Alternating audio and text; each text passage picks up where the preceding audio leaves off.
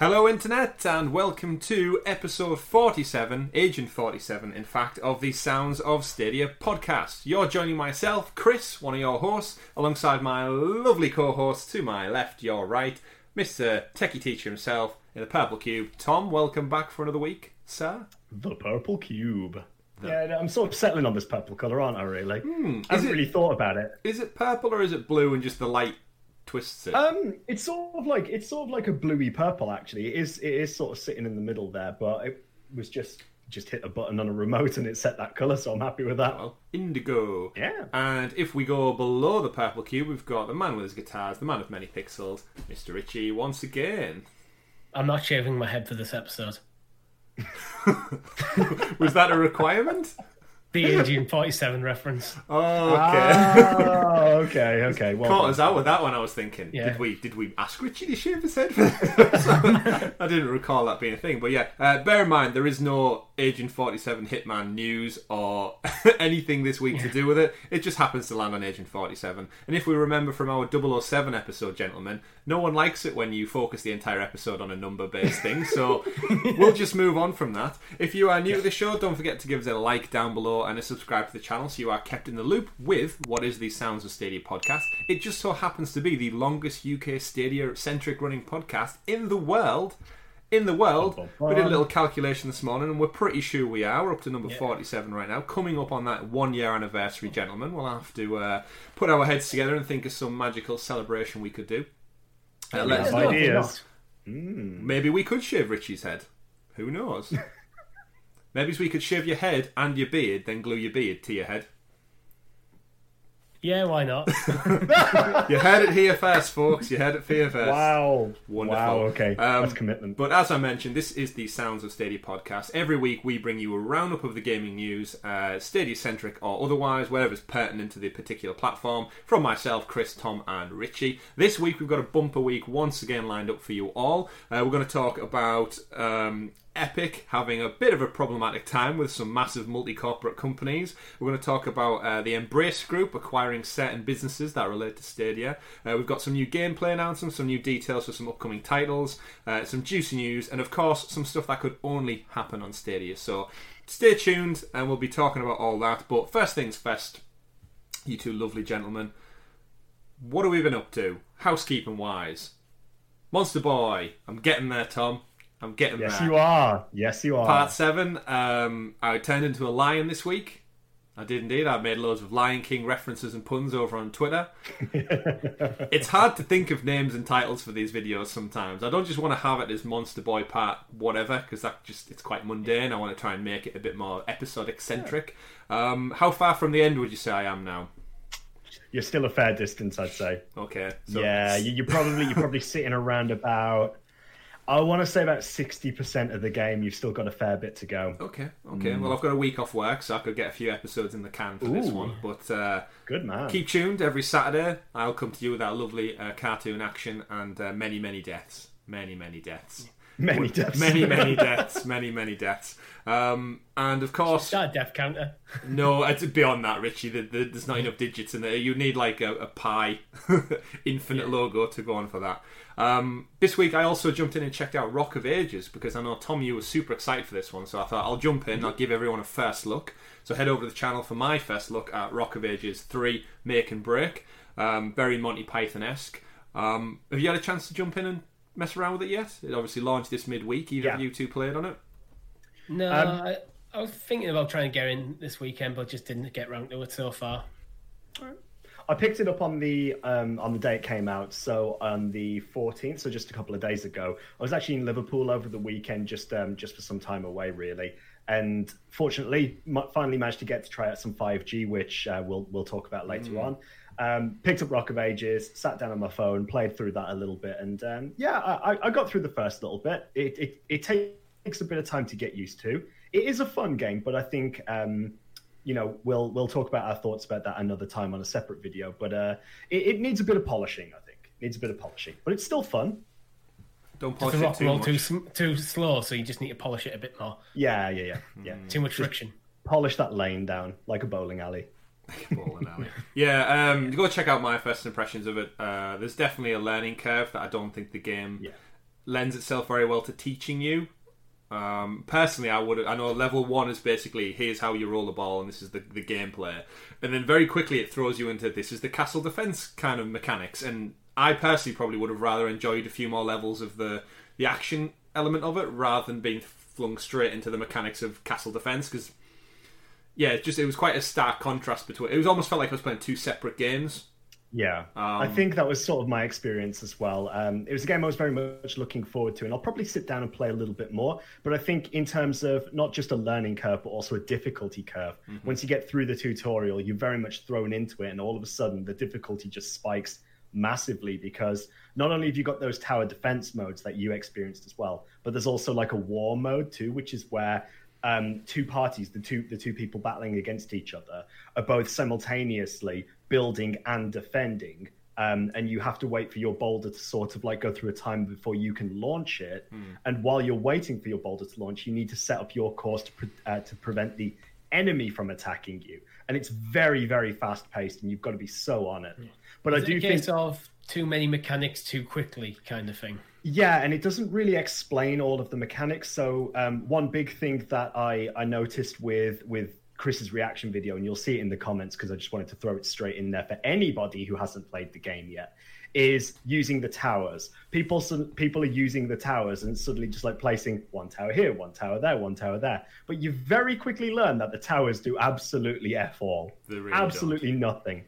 So what you actually need to do is you need to hold down the A button and drag the tower from one position to another, and it constructs a wall. And it's the wall that slows things down instead. It's like an Age of Empires 2 where you just put the one thing, but you need to drag it yeah. to get a proper yes. wall. But, but I it doesn't explain it. Yeah, I naturally just thought it, it was a turret. The little icon looked like mm. a turret. Yeah. I placed the turret some people showed up around it, and then yeah, the boulders just smashed the hell through those things. I was like, well, they're crap, they're useless. um, but you're thinking this is a tower defense style game. This is a tower. A literal You'll tower. shoot things at the yeah. boulder. But uh, go go check that out. Again, it's a free pro game, so who am I to deny? I certainly would have wouldn't not have bought the game, so it was great to jump in and check that out as well. Uh, speaking of new things we played, Richie, you joined myself this past Thursday as promised for some more, for, well not some more, some Strange Brigade action.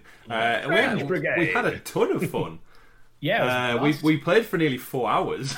it was just we got into it, we picked our characters, and we went through yeah. Um, mummified 1930s with some explorer, twirl your mustache action. Uh, super fun. Uh, I'm happy to jump back in again this Thursday. To be fair, yeah, in our weekly stream really slot. fun. Um, and I guess there is spare spaces. So, Tom, if your adventure um, life will allow it, you can uh, join us in Strange Brigade. um, but even if you are there or not able to join us, uh, we need help. We need a full team. Me and Richie start getting so far, and the difficulty yeah. seemed to get a bit more yeah. stronger where we would require more help. So if you are listening to this we got show screwed right over now, a few times by minotaurs. Yeah, on minotaurs we discussed what. What do you call them, Tom? I'd probably call it a minotaur. I always feel like minotaur was everyone called it that, and then as pop culture and American television's getting more. Yeah, minotaur. I think that's I the problem. Went, I think it, it's been Americanized until Assassin's Creed Odyssey, mm. and they were always going Minotaur. So I wonder if that's closer to the actual Greek pronunciation. Interesting. Possibly. But, but either way, we'll be jumping back in this Thursday for our weekly live stream, and we need your help. So jump into the chat if you've got the game. I mean, if you've got the game, you should do. If you're a Stadia fan and a player and a pro subscriber, yeah. uh, you'll have it for free already. So jump in and help us out as our third or fourth member uh, this Thursday, probably about 8 pm UK time. Check us out for that stream as well. Uh, but that's it for housekeeping. Uh, we do have one subject I'd like to get onto before we jump into the news, and that is Tom. You've uh, yes, made the switch, the you, the final nail in the coffin switch, which just, does actually pertain to our first story of the week as well. Um, you made the switch from iOS, Apple, over to Android, and you picked up a nice new shiny phone. Uh, you've had I it did. for about a week or so now, and you've been away. You've been able to test it on 4G, 5G. You got yourself the Kishi um, uh, peripheral as well. Yeah. Give us your thoughts. How is life on the move, gaming on the move, using the power of Stadia right now? Um, it's it's great. If I'm going to be honest with you, uh, the transition from iOS to Android was actually really slick. Like I thought it was going to be really difficult to actually sort of make that change because even though I'm quite a techie person and I sort of embrace a lot of different types of technology, different operating systems and computers and so on, um, I have not really done that with phones. I've sort of bought into the Apple um, ecosystem, and stuck with that ever since day one, really.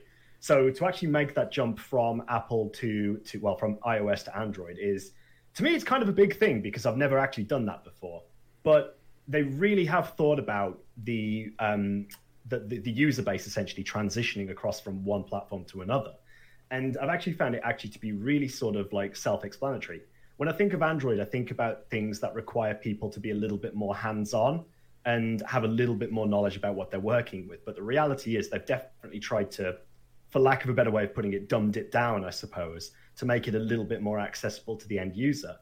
In terms of gaming and so on, I mean, this has been fantastic. So I picked up the Galaxy S20 Plus, which um, it is the 5G unit. We haven't got full rollout of 5G in the UK at the moment, but I have had the opportunity to test it out. I tested it over while I was in Liverpool, and I was picking up speeds of about 250 meg per second, which meant that I could get everything that I needed to on Stadia, really.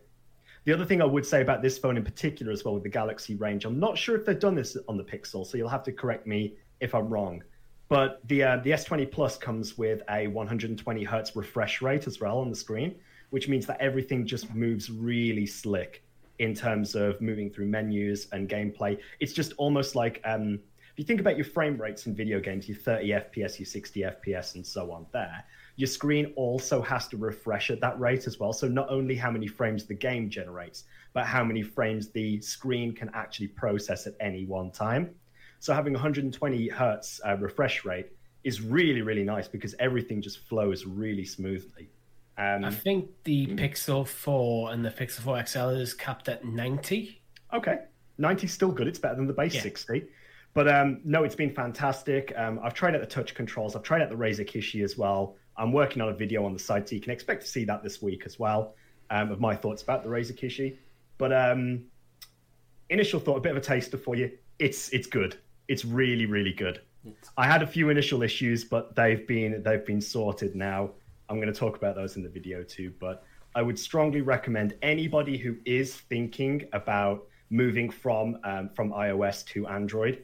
If you are a Stadia gamer or if you're thinking about getting into xCloud or any of the cloud gaming, um, I'm gonna I'm gonna be bold and say I'm gonna do it. Like do it. I would definitely consider doing it because, you know, there's a lot of things we're to be talking about in relation to Apple this week, and I think these are things that we all need to consider about going forwards.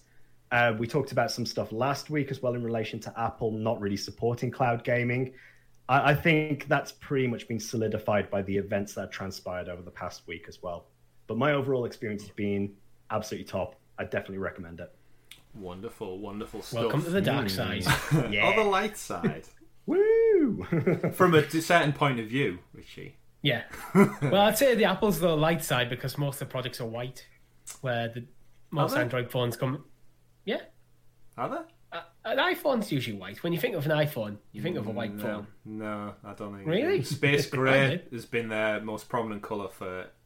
Aside from the rose gold variant, space grey is the default.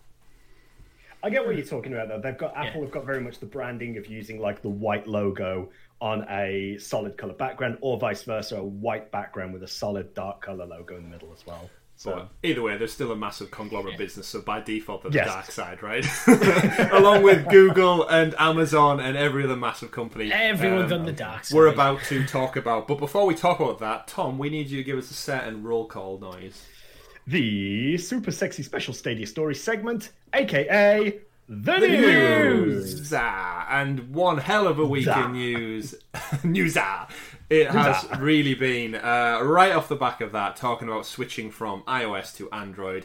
Um, the kind of all hell broke loose this week in the world of gaming and large corporations, and we've said on the show many, many times they're quite often at each other's, other's throats. These businesses, even though they have deals on the side and they work in tandem, patents, copyright lawsuits. It's basically just a big game of tennis for them. They sock a million dollars one way, it comes straight back to them, and vice versa. But this week, uh, the gaming industry got very, very involved with it, which, as we all know, as all of you probably listeners out there, is the biggest form of media entertainment in the world. It surpasses music, it surpasses cinema, television. It makes more money. For GTA alone, probably makes more money than all of those uh, by by its own rights. But this week, uh, both Epic Game Store was removed from iOS, um, Apple's App Store, and the Google Play Store. And yeah, kind of just shit hit the fan with this one, gentlemen. Where Epic Tim Sweeney came out and basically said, "We don't approve of their business methods. They're taking a massive cut, thirty percent, I believe, is the number being flung around." And yeah, they pulled it. They pulled it, and this this has basically caused this big, massive uproar and saying who's right, who's wrong. But essentially, probably one of the biggest, richest companies in the world in terms of games right now, Epic, are standing their ground and say, no, no, no, your business practices are not right. We're just not going to be on your app store. And Apple kicked them off because of their rules. Did Epic pull it, or did uh, I think we need to look at the the Apple and the Google stuff separate? Um, but did Epic pull it, or did um, Google Well, pull it? From what my understanding is, Epic made the change to the in-app where basically you could buy V-Bucks for Fortnite through the app, basically negating the whole App Store process at a 20% Yeah. discounted rate. So the incentive bre- wa- was to just Which is buy a it breach internally. of the um, App which is a breach of the ter- uh, um, which is a breach of Google's Play Store's terms of service. Yeah, and So Apple's Google App. Store service. and Apple. Yeah, Yeah. Um, but then this goes back to business practices, and if it's fair, when we uh, we discussed it, we touched on it last week when the, Yeah. the rumourings were coming about of it. Um, any more thoughts on this one, Tom and Richie oh. There's- specifically? there's a, we're, Yeah. we're mainly getting this from a Verge article, and there was two things that they kind of summing up what this, the lawsuits are about: monopoly control of the distribution of software to the platform, and monopoly control of the payment systems within the software. This is why I think we need the first one of them is why we need to look at Google and Apple separately, because I don't think Google have a monopoly control of the distribution of software to Android phones, as um, Epic themselves say. After 18 months of operating Fortnite and Android outside of the Google Play Store, we've come to a basic realization. um, Google puts the software downloadable outside the Play Store at a disadvantage. Well, yeah. like, obvious statement is obvious statement. This is, but with Apple, they've got a point on that one because, well, you have to go through the iStore. Yeah. Um, iOS has always been based on security, and Apple have always prided Yeah. themselves on, on keeping everything safe and secure Yeah, right. within their ecosystem, and that's why everything works so well cross-pollinated across iPads and all devices. The reason I've I've always been a big Android fan is that open source material. As someone who's been into gaming and customization, and I remember even just when the original iPhones came out, I was really frustrated at the lack of ability to just move icons around on my home screen, whereas you could you could do it on every Android device. So Yeah. even having your I own think- background or ringtone that didn't have to be purchased through the iOS store um, was my big switch over many, many moons ago. But you're totally right there, Richie, in saying, yeah, if you wanted to download the Epic app on Android, you would simply go to the website, download the file, and install it on your phone. You wouldn't have to even go through the Play Store. iOS doesn't have such a luxury unless you jailbreak the phone, which is why this is now basically taking millions of people off the table and they are not going to be able to access Epic or Fortnite through an iOS device, which is a lot of people. It's a, as we discussed last week, it's a big market share to leave on the floor when it comes to the millions and millions of pounds, dollars that are out there to be made. my overarching thought on reading this article is this is a big business not getting as much money as they wanted when they were out looking at I'll, list- I'll focus in on the Google side of it because the Apple side of it is I think they've got more of a justifiable I'll, point. I'll, yeah, I'll comment on that in a moment. Yeah, um, well, the Google side is they were operating outside the Google store, weren't happy with the money, the, probably the install rate, so they put themselves on the Google store, changed the te- changed the the software to breach Google's terms of service, and now kicking up a fuss because they probably just weren't earning enough money off it. This is big business, really being big business. To be honest, that's my overall thoughts on it. Absolutely. Okay. Yeah. Um, Yeah. So first things first, I'm going to lay down the situation. Um, the the reason that Tim Sweeney and Epic are not happy is because they that um, Google and Apple, through purchases made through the Google Play Store or the App Store, make a th- take a 30% cut of all profits that are that are made through an app. Um, that's why the purchases have to be routed through that. Um, that's not unheard of. Steam does exactly the same thing. Yeah, That that's Epic. not unheard of. Epic do the same thing. Yeah, yeah. It's not unheard of. This is literally, as you said, Richie, big business being biz- big business. They want to increase their profits and just drop their costs, essentially. Which you know, that's what businesses exist for, right? Um, But what Epic have done, quite frankly, in my personal opinion, this is my opinion alone. I don't speak for other people um, or or the two of you here, but they have they have absolutely just breached the guidelines that are set. That they have agreed to those terms and conditions. They have followed them for what was it, eighteen months or so? It was And- 18 months when they went through the Play Store. So I don't know how long they. Right. were on the Play Store for. It's So, about a uh, year or so, if, if give or take, Okay. from what I've heard. Okay, but now they've basically just underhanded the the terms and conditions essentially like the license the licensing agreement that they have in place they've just underhanded like just underhanded cut it out there. And that's bad practice in my personal opinion. You know they've agreed to a set uh, to set terms. They knew what they were getting into and they've gone behind the scenes to do it. Now i understand their reasoning for it and the way they've marketed it. In Yeah. in fact i actually think it's kind of kind of sly the way they did it. So in in Fortnite, they actually put up one of those big cinema screens and actually broadcast a um, a video Hashtag. message and yeah, um, it's like free Fortnite or Yeah. something like that. But they actually created a um, George um, George Orwell 1984, except they renamed it 1980 Fortnite. Um, sort of like branded message to basically say that these big businesses shouldn't be allowed to take these sorts of cuts. Well, I'm sorry, but you agreed to them in the first place. But I think Epic are referring to themselves as if they're not a big business. Yeah, They're massive. They're, they are arguably one of like outside of Tencent in China, one of probably the biggest companies in like globally. Um, like, look at the success of Fortnite alone globally. Fortnite aside, Unreal Engine. yeah, That's epic. it's like They- they, are huge. Again, this is Um, say big. For me, they're just I- using like a legal. They've created the legal position to try and leverage to for, use the courts to leverage Google's to change their policies. and I don't think in any way whatsoever that this is going to succeed. I, I don't see how, under any circumstances, that this can be changed. It might spark change in terms of like the the thoughts about like the um, capping perhaps the amount that um, platform owners can actually charge Yeah. in terms of business rates and so on. But I don't really see how this is going to really On- impact them business to business. On the Google side, I agree because Google can always just point out and go, you yourself have stated that you, you had your um, software on Android phones for 18 months without using the Google Play Store. You're free to do that again.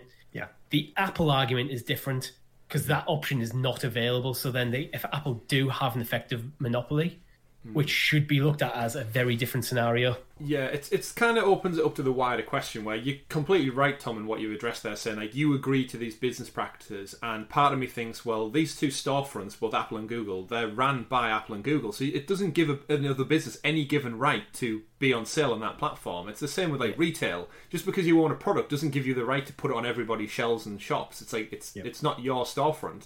Um, it goes back to I think Google were fined millions by the European Union last year for breach of um, consumer laws of when you Googled like say I don't know i I'm trying to think of anything, a nice colourful hat. It would bring you up their search engine results before the competition, and they got fined millions upon millions for that. My personal take on that, it's their bloody storefront. They can promote their own stuff within it if they want to. It's their storefront. Alas, apparently it's not consumer friendly, which obviously it's not. However, back to what we're talking about here, is you're right. Business practices aside, they've breached the rules they agreed to. So yeah. You kind of have to be on Apple and Google side here. But um, when For it comes point, to yes. yeah, for that point, when it comes down to smaller developers, um, I've seen a lot of people on Twitter and online basically saying that it needed a company the size of Epic to do this to actually get any traction or see any potential movement because all of the the small like one person, two person indie development teams who make apps for games, then being uh, stripped of 30% of their income is a big chunk for like one or two individuals on the smaller hmm. side. Yes, to Epic it may be like chump change. I mean, we say chump hmm. change, but we're talking millions upon millions. But Yeah. it is a big, it is a big cut of money to take for essentially doing nothing other than Yeah. having There's it digitally of distributed. I think too often are we quick to just assume that there's a single motivation. Epic probably have multiple mo- motivations within that company to have made this move. Hmm. Um, they probably are thinking about some of the smaller developers to to a degree, but I, I think you just need to move away from be careful not going Epic good, Google bad, or Apple bad, etc. Food And good. all- yeah. What we need as well is realize this is actually very complicated stuff we're talking about because we're talking about as this digital retailer effectively that operates globally. But even different states in the US have different laws in terms of things like monopolization and like what can and can't do. Mm-hmm. So there's going to be, especially the Apple side. The Apple side's a bit more, I think, clear cut. Apple do seemingly have an effective monopoly because if you have an Apple phone, you have to use their store to get anything. That's So- different to the Google side. So I would take these cases very differently. It's also quite interesting if you think about the actual consumer base for for, for Epic products in general, and, and and let's be honest, most of that is Fortnite. Um, as a teacher, I see lots of students owning phones, and a lot of those students, particularly in the lower year groups at secondary school, do um, so talking like the ages of like eleven through to to, to sixteen. Um, they would probably be invested in one way or another in Fortnite. It, it's the big thing with kids, right? Like that and Minecraft um, and Roblox to a certain extent. Um, but most of those students, I would say, also own iPhones. They don't own Android phones. They don't own um, OnePlus. They don't own Samsung. They don't own Google phones, um, and many other different brands that are out there on the market. So effectively, what's happened here is now all of those all of those um, young gamers out there who were playing Fortnite and may not may not so much have been spending money on V Bucks, which this sort of comes down to at the end of the day. But the parents probably do at some point, one way or another. Um, they can no longer play Fortnite on their phone. It's gone on from from iOS. It's it's just gone. It doesn't exist anymore. If you had the app, it no longer works on iOS. Um, so the question to me, or the question that I'm thinking at this point, then is what happens to that user base? Because most of them probably play on mobile. They probably don't play on on PC. There will probably be some who do play on console as well. In in fact, I imagine a large a large chunk of them do. But then that also makes me move over to the argument then of what about the PlayStation Store and the Xbox Store? Do they have some sort of agreement in place that works in a roundabout way? Why aren't they being targeted as well if that is the case by by That's a good point.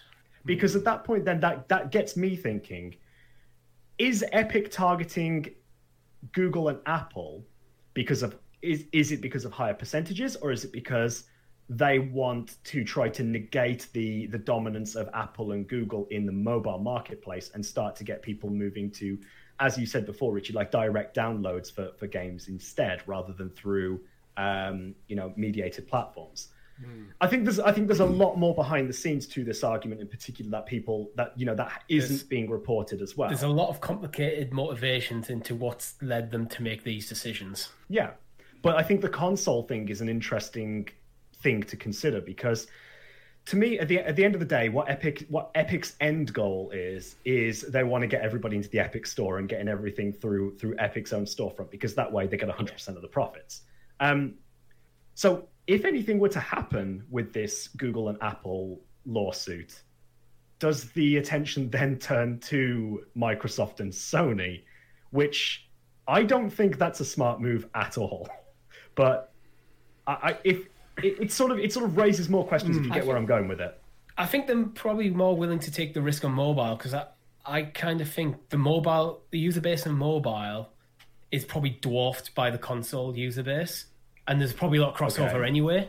Okay. Um, I, I think you're probably most likely to play Fortnite on your phone if you're already playing it on PlayStation or Xbox. I'd be interested to see what um what I might what be our- wrong, but Yeah. I'd be um, interested to see what the community think about that though. So Yeah. um, let us know let us know what your thoughts are in the comments as well, please. Yeah. I, I, I kind of think what's probably going to happen is I think with the Google stuff, it might just be a financial settlement outside of court. I really think that's just the way it's going to go. Or they, they agree a, a specific, a bespoke deal where we'll only take 20% of a cut rather than 30%, that sort of idea.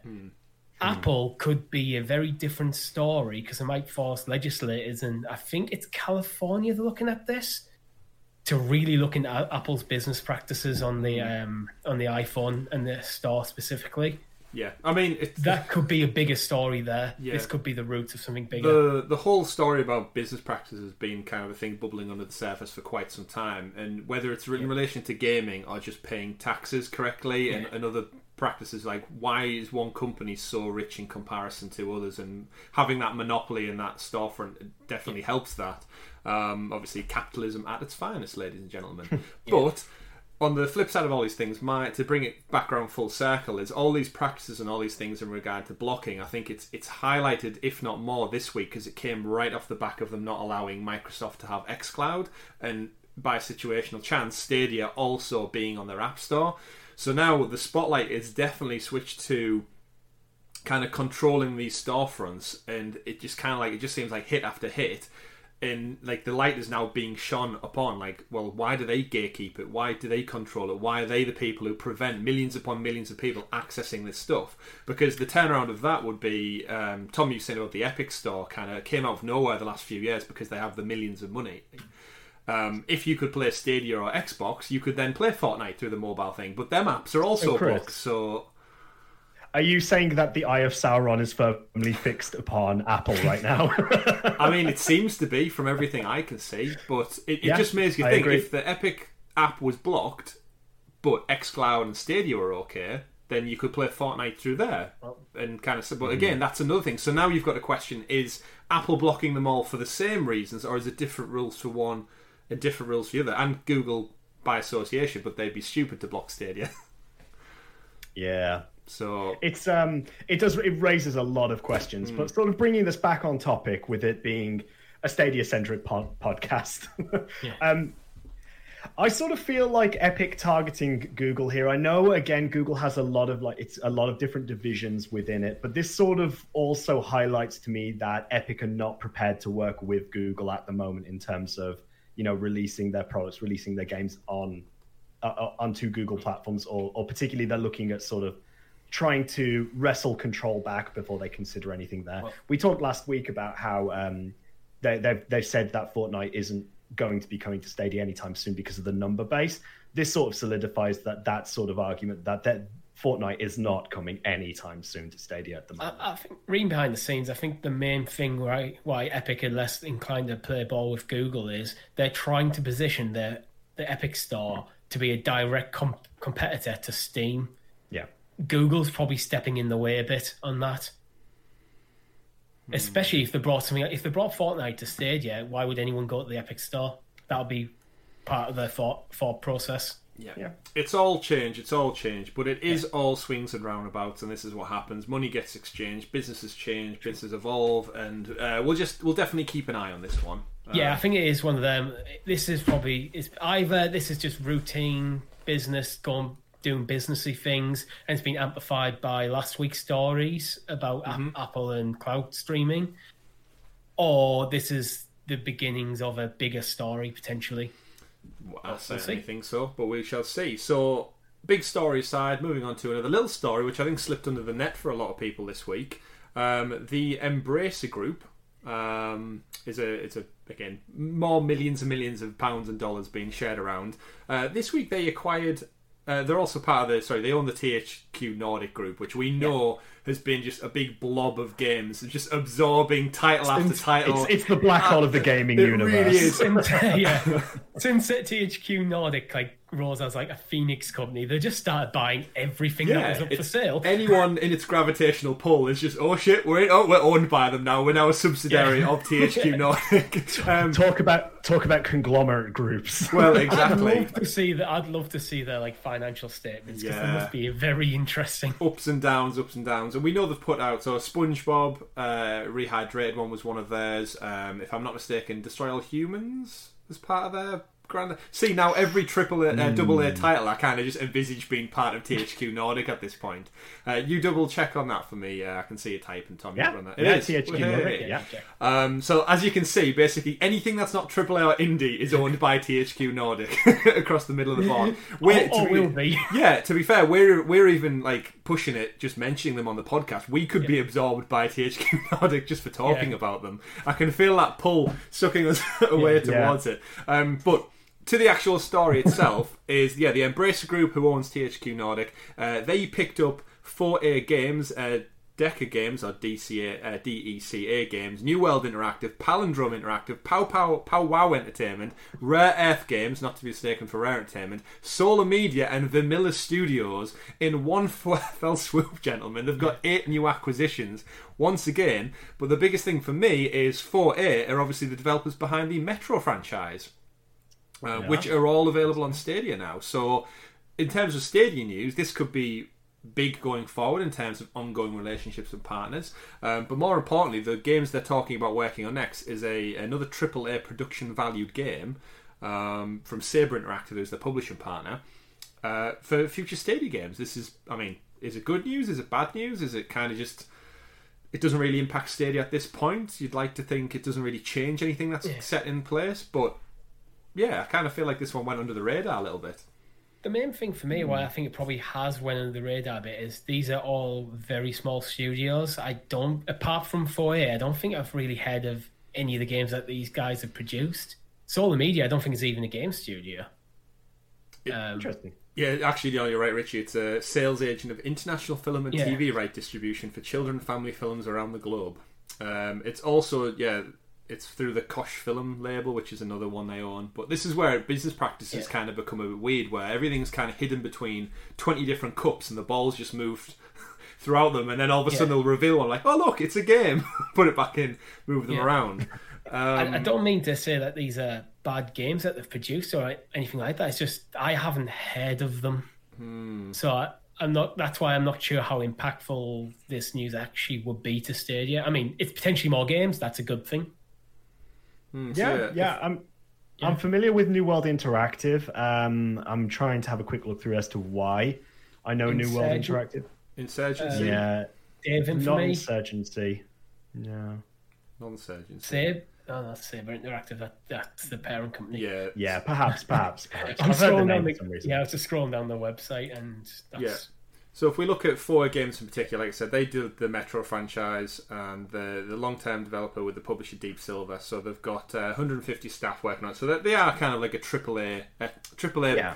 In personal opinion, double A, two triple A. They're in that like middle ground between it. Um, but we know they've just had Metro Exodus came out uh, last year, so now the focus is surely going to be on that next title. Personally, I would like to see them move away from the Metro franchise and do something a little bit different. Uh, and it does look in the in their brief uh, kind of press release they put out there is they're going to be working on a new AAA property uh, from that team, which is going to leverage the experience from working on the Metro franchise. So most likely a, a first person shooter. I'd hope they take a totally different detour and make something new and exciting because I do enjoy seeing a, a fresh new IP. But Well, hopefully the one just get absorbed. It's entirely possible the reason they've bought these studios is so they can work in collaboration with each other. So Hmm. you could have 4A games effectively because they've got these other smaller studios. It could almost effectively increase the amount of people they have by leasing out internally parts of the game development to other studios. Yeah, I think that's certainly something that, in terms of business deals like this, that that Yeah. that might be more what we're looking at here. We're looking essentially at an umbrella corporation, Yeah. not not the same umbrella corporation, Not, of course. yeah, yeah, not that one. Please, not, Not that, that one. one. If you're working on that one, stop. We're already dealing with one virus as is. We are indeed. Um, Let's not bring the T virus into this. in terms of THQ Nordic, I really just want them to get that Time Splitters game out. I've been I've been going on about it for so long. There's a Time Splitters Rewind, which is a fan made one using Unreal Engine. Uh, that's been in the works for what feels like an eternity now, and they give like an annual update because it's such a small group of people working on it part time. But they own the IP, so just ah, come on, come on, guys, come on, THQ, Embracer Group, do something just with your wondering whether, 50,000 um, studios. I'm wondering whether Embracer are sort of like buying up all these studios so they can actually create their sort of like em- Embracer cinematic universe type Super Smash Brothers Bros. type thing. I'd They've buy got it. Darksiders, you know, if you talk about THQ Nordic, s- uh, Darksiders, SpongeBob, Destroy All Humans. What a like it could be some sort. Yeah. Yeah. It wouldn't stand up though. Let's be honest. I mean, what would you even call it? Who knows? Who knows? I don't.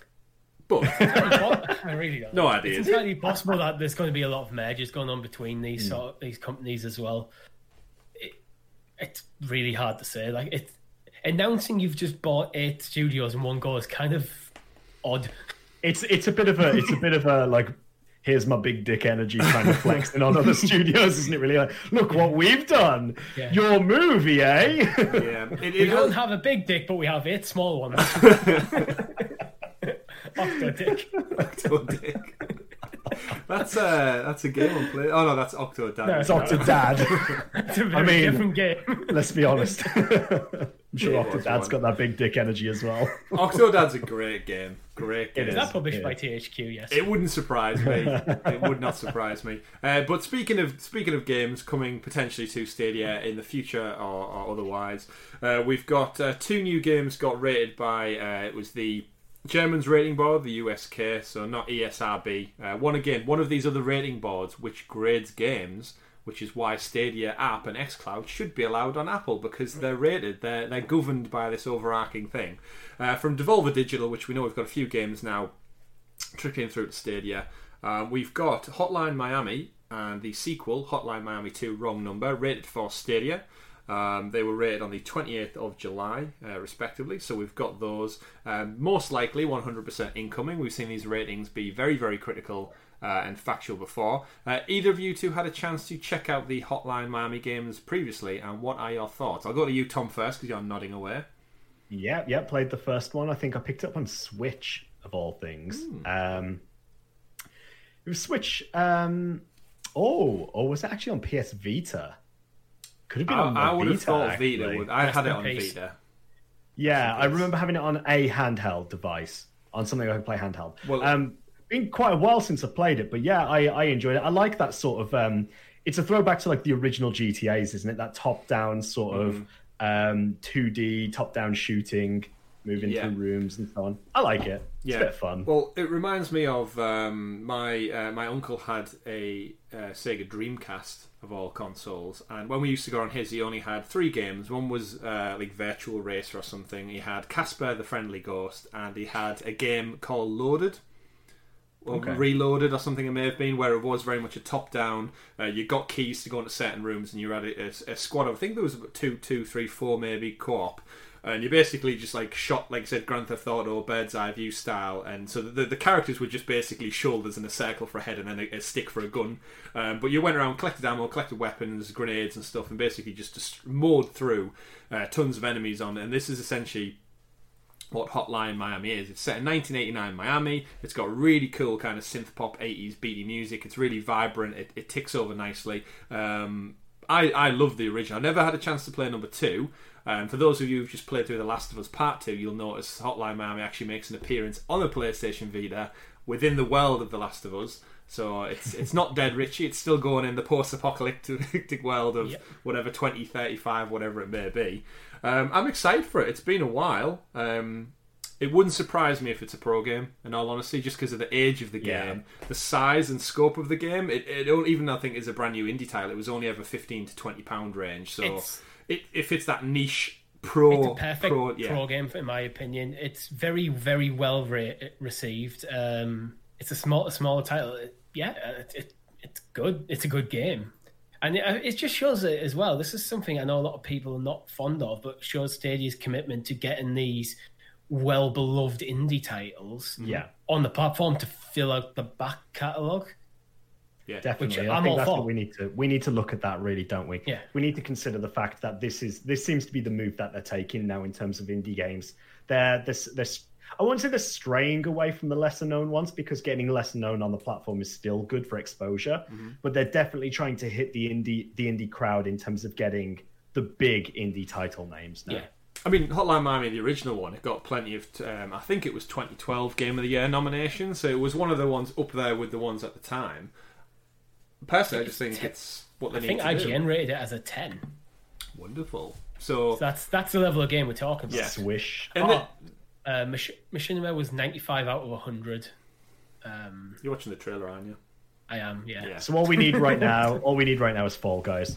Make it happen. Oh well, we'll be talking about that in our post show, no doubt. Games uh, that stay that we would like to see on Stadia because there's been a lot of rumours this week around some games that may or may not be coming to Stadia from leaks and reports and stuff like that. But we'll we'll talk about that more when we've got a more concrete. When we've got an ESRB German ratings board locked in, that's when we'll really go in depth and talk about. I'm it. surprised. I thought like PEGI was a pan-European rating board. I thought that was kind of the point, but I didn't realize there would be a separate one for Germany. Yeah, But apparently there is. I mean, we've got the BBFC in the UK as well. So I mean, I know it's mm. Film classification. I, but I suppose PEGI is probably Latino. dealing with European law where the individual countries are their laws beyond that. Hmm. Do you think the same guy does the voiceover for all of them? So, you know, like the PEGI 18, PEGI 12. Do you think he does like the German board and every other one as well? U- U- USK. yeah. He probably he probably did. It's just like one recording session where he just did all the ratings boards and all the ratings in one go. Yeah, and pretty now much. I want PEGI sixteen, Just- PEGI eighteen. Just gets in there with the German board as well. That's it's nine rating. I don't know what that is. Um, but in terms of that, Fanzig. Islands Fanzig, yeah, PEGI. That's eleven. I don't know. I'm just saying German numbers now. Yeah.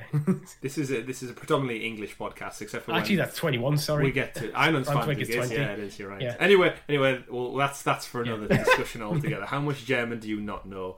Um, in terms of the games, though, we do know FIFA is coming. FIFA 21. We hope actually. I don't think that's officially been confirmed. At It's the, not Con- at the confirmed, Connect, it was just be weird Fi- if it FIFA. wasn't.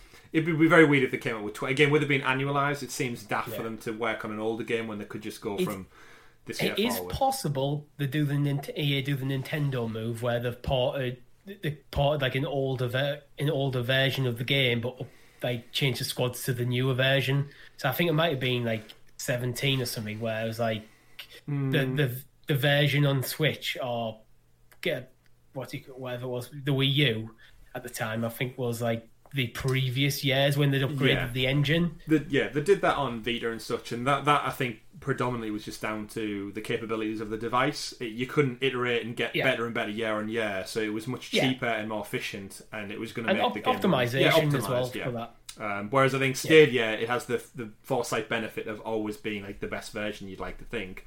Um, so yeah, my, um, my guess is it's going to be FIFA 21. We'll get. Yeah. And um, yeah, they've dropped some stuff this past week. So as we start to ramp up towards uh, the football season starting again, uh, we've seen some information drop around the career mode. Uh, and also the crossplay functionality, or lack thereof, I should say. So we can confirm FIFA 21 is not getting crossplay, disappointingly enough, with uh, other platforms, which. Uh, That's de- including cross generation play as well. yeah, it depends on your take. Personally, the way I play FIFA, I do love to jump into a bit of career mode, and I enjoy playing it with friends. I'm not one for the FUT seasons campaign mode; that's all online, uh, and I'm not really one for playing with strangers online. I'd rather play with friends, uh, competitively or otherwise, or as a as a team. Uh, so, in terms of the crossplay, it doesn't really have an impact on me because I'm, I plan on getting it on Stadia, and I plan on playing with the likes of Richie and anyone out there. I know think- me and Chase have a game lined up: Orlando versus New York City Yeah. FC. nice. I'm, I'm completely with you. You there, Chris. I'm exactly the same. It's all about the career mode or couch co-op for me for FIFA. But I do think this is a bit of a blow for Stadia, who has by far the smallest user base. It not being crossplay. Hmm. If you are big into the online features, you're probably gonna not going to get out. You're not going to get out on Stadia. yeah.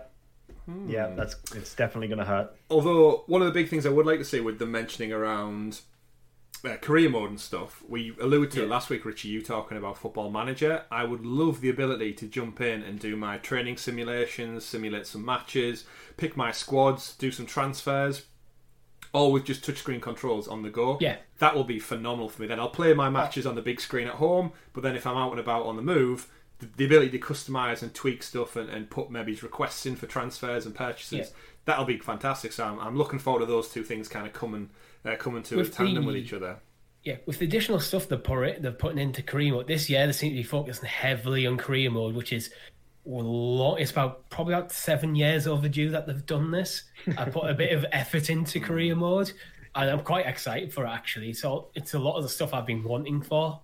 Part of it is almost like a half step towards a football manager, where Yeah. you get a lot more stuff. You don't where instead of before, if you didn't, you could just sim games, and it's just like, oh, he's a screen. Uh, Oh, you lost two one now you actually can in, inf- influence the game tactically, effectively play as the manager.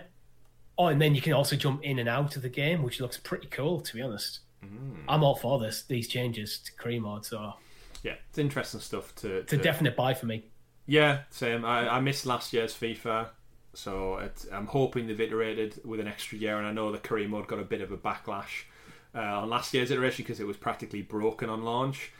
There was less in it than the previous years. Yeah, so I think this is this has forced them to really double down and just make it a, an exciting aspect of the FIFA. Well, there you go, EA execs. We know you're listening out there. You've at least got two people purchasing it on Stadia, so let's make Yeah. sure it happens. Yeah. Let's make sure. Are you not jumping in, Tom? You're not. A... I'm I'm not I've never been that big on football. Um I, I haven't played a FIFA game since probably I want to say like 16 probably. It's been it's been it's been a number of years now. Not much has changed. No, I wouldn't expect it to, but but um football or soccer for our American viewers has never really been like my my, my sort of sport of choice personally. Um, I've always been a bit more out there with things like um, like the ice hockey and so on as well, which um, from from EA's perspective, I don't I don't believe they're actually releasing. We haven't had any more information about NHL 21. In fact, I actually think that's been delayed um, simply because of everything that's gone on. They've sort of like taken the regs out of that basket and put it elsewhere. So Yeah, I'd be intrigued to see if we get uh, MLB The Show because that's they've recently just stopped being PlayStation exclusive and they've announced going forward they go even though it's made by a PlayStation owned studio, it's going to be open on other platforms as well, such as Xbox and PC. So it'd be interesting if Stadia falls into that caveat or if it is maybe just too much work for a, a PlayStation owned studio at the end of the day. But we are starting to see that cross pollination coming alive, and I think yeah, as gaming does move more towards the cloud, I can see. I mean, we saw it with Horizon Zero Dawn coming to PC, Death Stranding. I think there is a lot of room for this cross pollination. If again, businesses go where the money is. So if you've got a platform of X amount of people, why wouldn't you put your game there? So interesting stuff. Speaking of more new games as well, we did allude to it slightly last week, but we've had a little bit more trickle out regarding uh, DC and what the world of Batman and his um, colourful cast of enemies are up to. Uh, we got confirmation this week that at the DC fandom event taking place later this month on the 22nd uh, of August, we're going to pretty much hear about the game announcements and finally, finally find out what WB have been up to behind the scenes and Rocksteady have been up to. So, um, if, if I'm right, the, it's called Suicide Squad Kill the Justice League is the title for the Rocksteady game. And WB Montreal's that long teased Court of Owls game is going to be Gotham Knights. So not Court of Owls, Gotham Knights. Now, So- thoughts? I wonder if Gotham Knights is going to be a, se- a sequel to the Arkham series, but not playing as Batman. So set in the same world. Hmm. So the Wasn't the last one Arkham Knight? yes, that was the And the final fact that it's plural suggests probably multiple characters. yeah. Mm-hmm. Well, the the Batman games by the end of it, you could play as Catwoman, you could play as Robin, and the DLC sub- subsequently Yeah. let you play as a few other characters, but never in like the main campaign. It was always Batman predominantly. Um, yeah, I wonder if that's going to be a bit more of a heavier focus on the cast of characters, where rather than having Batman and side characters. yeah. The I wonder if they're actually going for more of like if you think about like the Marvel Avengers style approach to it and basically Yeah. saying like you you have your missions but you have your choice of characters to approach the missions from different Yeah. angles or perhaps even that you can just um, drop in and out of almost like a you know a, a, a, a fully fluid world open world where you you know all the different characters if you think a la gta 5 you've got your characters out there in the world doing their own things but you can mm. jump into them for for missions and so on i don't Yeah. know I don't know. No, I think you're right there, Tom. I think what what one of the heavily rumored things has been is that one of them is going to be a squad-based game, similar to Destiny, a la the new upcoming Avengers game, which we'll we'll talk about briefly. And again, the the cast of uh, villains, like the hall of villains that essentially Batman has, I think is phenomenal. part of, part of the reason I really enjoyed the Arkham games is I think all of the villains in Batman have such a deep uh, lore behind them and interesting quirks. Enough like when you vary from Scarecrow to Penguin to Killer Croc and stuff. There's such a variation in villains, and they're also likable in their own way, which is I think why things like Suicide Squad is even a thing because the, the cast of characters is so different and varied. It, They've it's got a great. char- charisma behind them. They're yeah, not just completely. they're not just very generic characters. There's actual character Yeah, in there. I mean, I would take when you look at some of the uh, the Marvel stuff that puts out, some of the the B list villains they try and drag out, and I mean, even just like down to watching like the the movies, Iron Man three and the Mandarin. Like the the Mandarin, I'd never even heard of him before the movie, and then in the movie they decide to do a lovely twist as well. But if you name me Batman villains like um, the Joker and stuff, like there's so many more you can throw out there.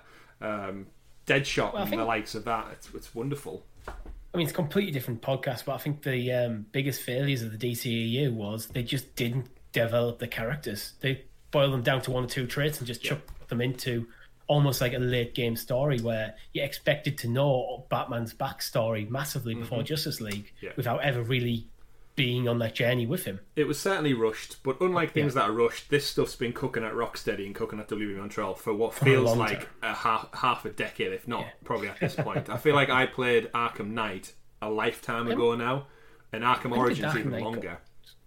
Did I Arkham guess Knight like even 2015, 16 ish. Oh, Let's have a look.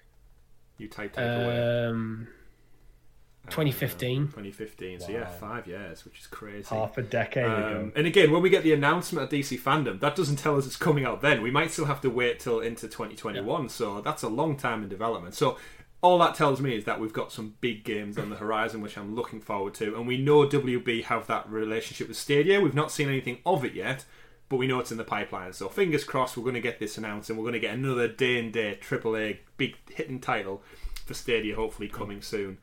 Um, Moving on, then we'll move into some different aspects of news this week. Um, before we jump onto that, I do want to talk about uh, the Only on Stadia platform. So we opened up a segment, I think it was last week, called Only on Stadia, and this is this is shit that could only happen on Stadia that we we want to have a little laugh about, a little jovial chuckle, if you will. So this week, YouTube Gaming, I think Ed, I saw Eddie comment on it and tweet it back out.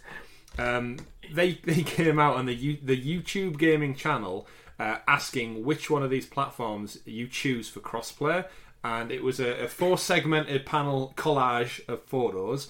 Top left, DualShock 4. Top right, Xbox controller. Bottom left, two Nintendo Joy Cons, and bottom right, keyboard and mouse. Now, gentlemen, which which particular platform of gaming is missing from that list that they actually own? This one. Oh dear. Audio listeners, I'm holding up my um my Stadia controller. You, yeah, you can't really write this shit, can you? But only only Google would forget their own platform when promoting gaming and crossplay. It just shows the disconnect within Google as an, as a corporation. It's Like I know YouTube Gaming is a separate company to Stadia, but you at least think like the like this just shows that they're probably not even considering Stadia. as like it should be the top left. It- it- well, Like, I mean, interestingly- Interestingly, sorry, Tom, you're probably going to say. I was going to say, interestingly, they we did get a response from um, from YouTube Gaming themselves as well, saying that they are a you know they are a platform that doesn't bias in any way whatsoever. But I still don't think it excuses them from not including their Yeah, own. if you're not Yeah. biased, that should have everything there. I Yeah, want like- N64 controllers. I want to see a bloody like joystick and a steering wheel as well Yeah, on there. if, but- if you're not biased, just show like generic Mad Catz controllers. oh, Yeah. oh, that's a throwback. Um, but it's just one of those. Yeah, it's just one of those only on Stadia laughable moments that they would forget their own Yeah. division. Um, and, and again, a second uh, add on to that is when you go on the YouTube website, the icon for YouTube Gaming is a Stadia controller. So it's integrated to some degree, but it just baffles me that somebody over who runs the YouTube Gaming account doesn't think to maybe put your own product at first and foremost and then Yeah. because this is the type of like subliminal marketing you need your product in the public mind's eye alongside these these other big hitters to make it become a viable product. If you're not talking about it on your own storefront like apple and google we were talking about earlier in the show it's just a free opportunity to make you look like you can stand up against the big boys and not having your presence there just makes memes and gifs and people sharing it and people commenting on the twitter thread going uh, google you forgot about your own platform there. You, you're being detrimental to your own product look, whether if, intentional if or they had the Stadia controller on there anyway, instead of like say the mouse and keyboard, there's going to be people calling them out for bias, but that's inevitable. And I think it's still better than not having it there. And then, Yeah. then they're always discussing on the podcast like, what the fuck? Yeah, but again, a laughable point, and only Yeah, on oh. Stadia. Only on Stadia for now. A few final points of note for this week's news before we wrap up. We got some APK breakdown features as well that are coming to the app. So it looks like we're going to be getting pre-ordering.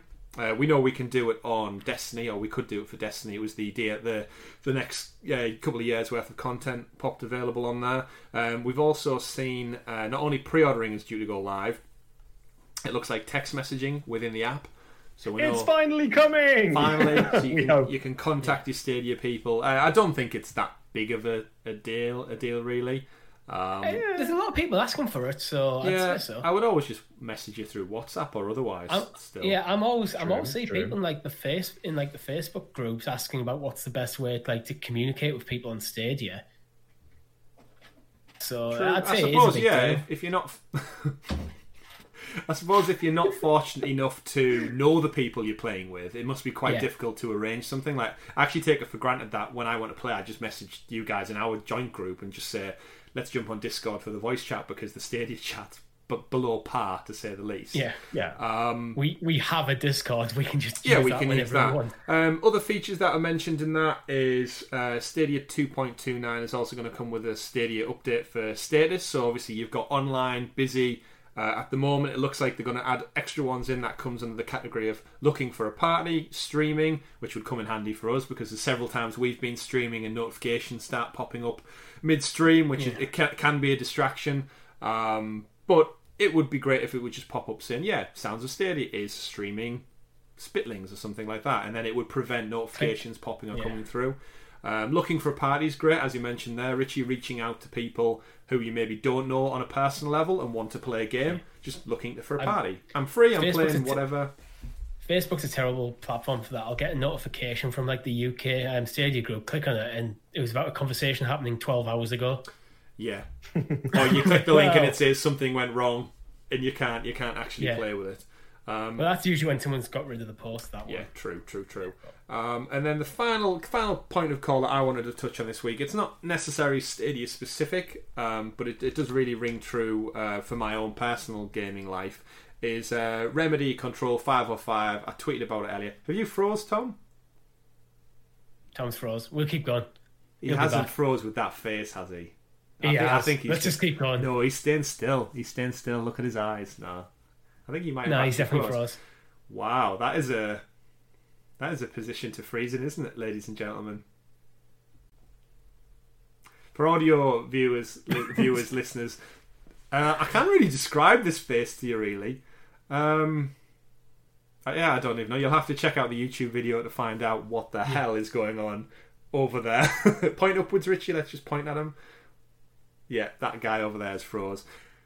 So, just after that little technical mishap, Tom is back with us, or he's disappeared. There he is. He was hiding Hey! under the table all Just along. hiding all along. hiding all along. He went to fix the internet, which of course Yeah. everyone keeps The below whole internet. Below, below Yeah, the you keep the internet internet. underneath your desk. Yeah, down here. He I kicked mean, it. That's the problem. Yeah, he kicked it. It's and in it it's went in off. Richie's it's in Richie's cube. That's Ah, it. It's that's hidden why. down there. Pass I the thought I saw your feet come through the ceiling. pass the internet back up. But yes, just to, to talk about that, we were discussing control and uh, the lack thereof of future planning for next gen. So this is Stadia specific because I think it could come to Stadia with it being one of those last Game of the Year uh, nominations. Ooh, okay. Um, if you think about, it, we've got Sekiro.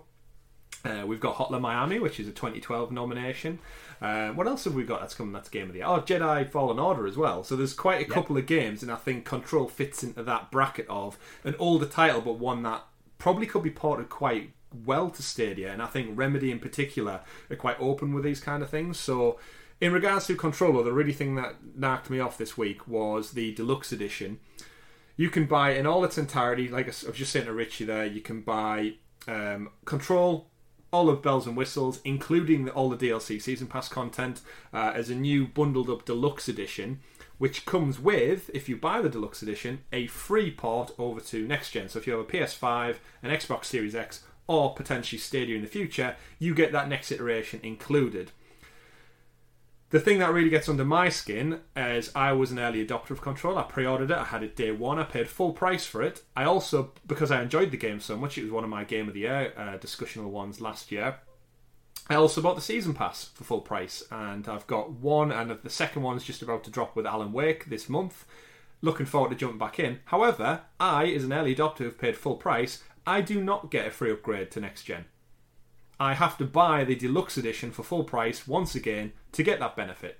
So, someone who's paid more, who's been a bigger supporter, a bigger fan of the game, I've got the platinum trophy in it as well on PlayStation. The reward I get for that is I have to buy it all again for 40 quid just to get the next gen version. Yep. Business practices, it's- ladies and gentlemen. I, it, it's that's kind of bullshit to be honest. Um, initially I didn't realize that if you had if you bought the season pass, you didn't get the upgrade. To be at first, so at first I was thinking like that's a bit crappy. That if you've bought the game, you're not getting the free upgrade. But I wouldn't have been expecting it. Mm-hmm. But if you've bought the season pass, basically you've got the uh, Ultimate Edition anyway, just not in name. Yep. That, that sucks. Like, Let's be real. This decision, though, hasn't been made by Remedy themselves. This will be 505 Yeah, Games, it the will be. publisher, Yeah. who will make that decision. So no hate needs to be directed towards Remedy. Remedy have been a fantastic company, have done some incredible things with their games, but it's it, yeah, it's it's crappy business practices by the likes of 505, by the publishers that just want that extra bit of cash. Yeah. Again, I just either think way, we it- can make a bit more money. Yeah, it Mm. just conditions you though to think just wait. So if I didn't buy the game and support it day one, if I didn't buy the season pass, I could have waited just under a year, bought the deluxe edition for twenty pound less, and then I get more for less. Like, what kind of way is that to support your audience, support your crowd? Mm. Essentially, it just makes me think like when they bring out the next game, why would I buy it day one when I could just wait and get the better, like superior version for twenty pound less? It's just a. It's. I know. It's. It's. I understand why these things happen. I just think it's just not great. But I will It's buy it on Stadia if it comes out on Stadia because it's a phenomenal game. And like I said to Remedy, no disrespect them, they've made a great game. I hope it comes out on Stadia because there's one I I've missed, and if it comes out on Stadia, that's probably when I'll be more motivated to buy it. Exactly. Um, but that brings us to an end of all the world and all the joys of Stadia. All the world? game- All the world. hell. That brings an end The to end the world. world. I'm gonna get an upgrade and Yeah. control the world's going around. Stop this podcast. Ring Very your love, melodramatic. ring your loved ones. tell them how you really feel. That that date that you've wanted to uh, ask out for many many months. Go do it because this podcast and the world is apparently about to end. Um, but no, that brings us to an end of episode forty-seven of the Sounds of Stadia podcast, the longest running UK Stadia podcast in the world. Uh, brought to my brought to you by myself, Chris, my lovely co-host Tom, and Richie. Uh, and do not forget to subscribe to the channel so you are kept in the loop with all of our episodes that go up, but more importantly, all of our live streams, content, unboxings, Tom's review of Kishi and using Android devices, Richie's beard, and much, much more every week over on the Sounds of Stadia channel. Also, don't forget our lovely patrons out there. Thanks for stopping by. Patreon.com forward slash Sounds of Stadia, where you can sub to our channel for as little as uno dollar or 79 pence, and that gets you exclusive content and, more importantly, the post show after this, where we're about to head off and we're going to talk about all the games we would like to see coming to Stadia in a bit more in depth discussion. So, thank you for tuning in. Uh, my name's been Chris. You can find me at CyberChris2077 over on Twitter. I've been Tom. You can find me at, at AdaxisLP over on Twitter. I've been Richie, and I'm at RichieC89, and I'm a little annoyed at Chris for changing up the outro. Me too, mate. Me too. and I also don't care at Sounds of Stadia on Twitter. Thanks for watching, everyone. Have a great week in gaming. Take care. Goodbye. Bye. Bye.